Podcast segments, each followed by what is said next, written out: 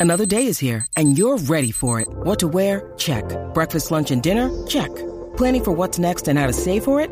That's where Bank of America can help. For your financial to-dos, Bank of America has experts ready to help get you closer to your goals.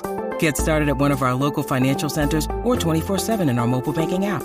Find a location near you at bankofamerica.com slash talk to us. What would you like the power to do? Mobile banking requires downloading the app and is only available for select devices. Message and data rates may apply. Bank of America and a member FDIC. Man, heading into the NFL draft, we had so many different expectations for the Pittsburgh Steelers and how round one, maybe round two worked out for them. And let me tell you, we did not see this coming. I don't care what you say, we did not see this coming.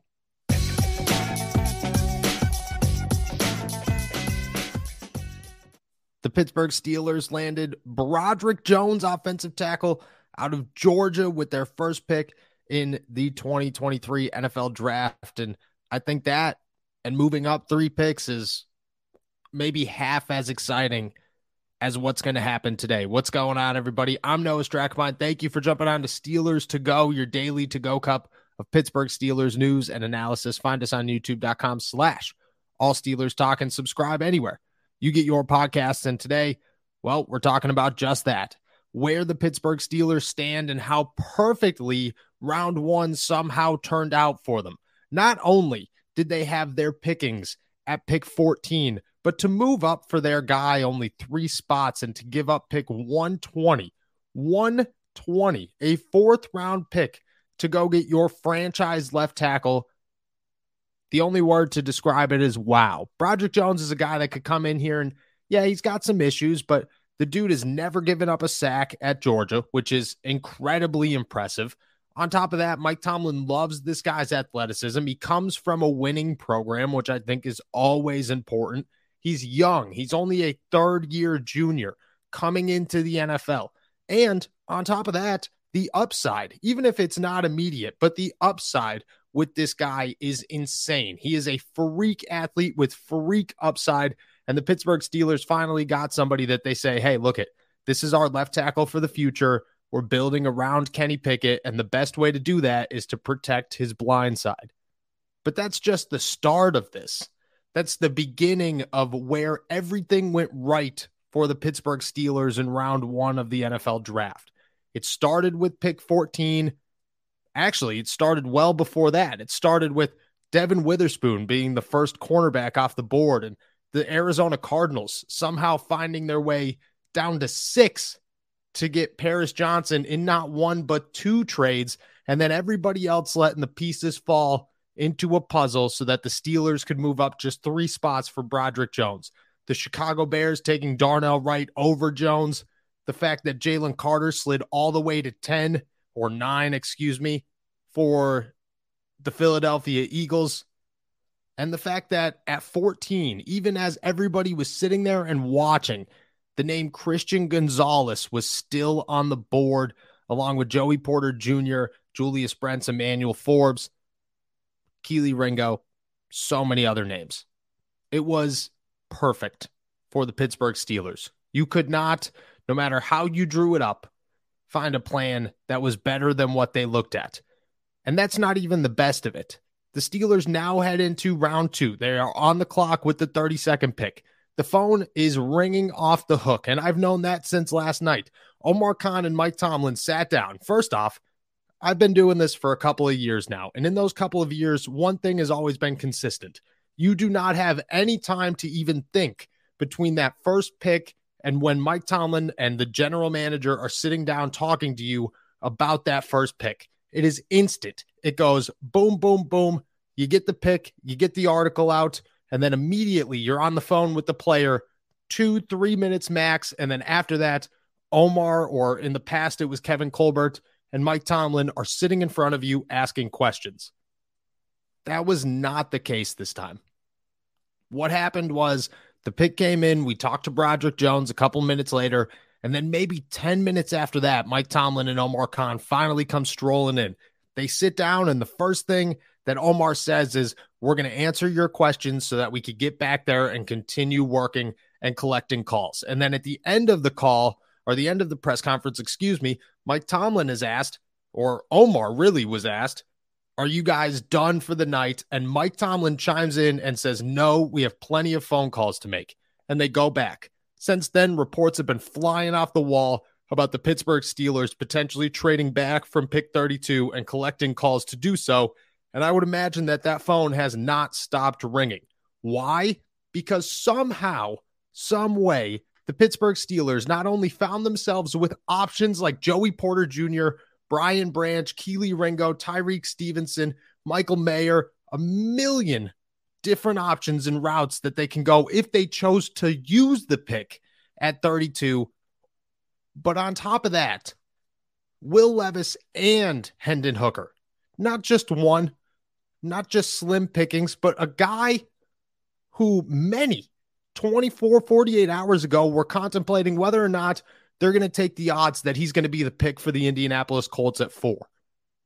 There was a Reddit post that blew up the internet that had Vegas somewhat convinced that he was going to be the second pick in the draft. Here he goes, sitting on the clock at pick 32. And the Steelers' offers are only going up from here. Teams like the Las Vegas Raiders, the Tennessee Titans, both possibly looking for quarterbacks. You never know what a team like maybe the Lions are going to do if they have the opportunity to move up. But both of those names are big ones that could be on the call and say, hey, look, we're willing to give up this, but these guys are willing to give up this. So we'll give up a little bit more. And that's perfect for the Pittsburgh Steelers. Why? Because they can move back and still feel very comfortable about landing a guy that they feel really good about. Joey Porter Jr. is probably the first and top name on the board right now. A lot of guys, including myself, had him going 17 to the Steelers. But if they chose to say, hey, look, it we'll take a risk and maybe Joey Porter Jr. will still be there whenever we slide back, you still have Brian Branch, which is definitely a possibility. You still have both your top tight ends in Michael Mayer and in Darnell Washington. If you want to just really wait it out and find your guy at cornerback. The two names that have caught everybody's eye throughout this entire draft process haven't even been thought about throughout this entire draft yet. And that is Tyrique Stevenson out of Miami and Kelee Ringo out of Georgia. Both of them are on the board. And at this point, right now, heading into pick 32, it does not appear that either one of them are going to come off the board anytime soon. So the Steelers could slide right back and have their pickings there as well. There are so many options for this team. And you got to give credit where credit's due. And sometimes that's the universe. And this year it was the universe. Everything folded and landed perfectly for the Pittsburgh Steelers. But at the same time, you got to look at Omar Khan right now and just say, man, this guy knows what he's doing. This guy's a winner. He's got a fire lit under him. He's all business all the time.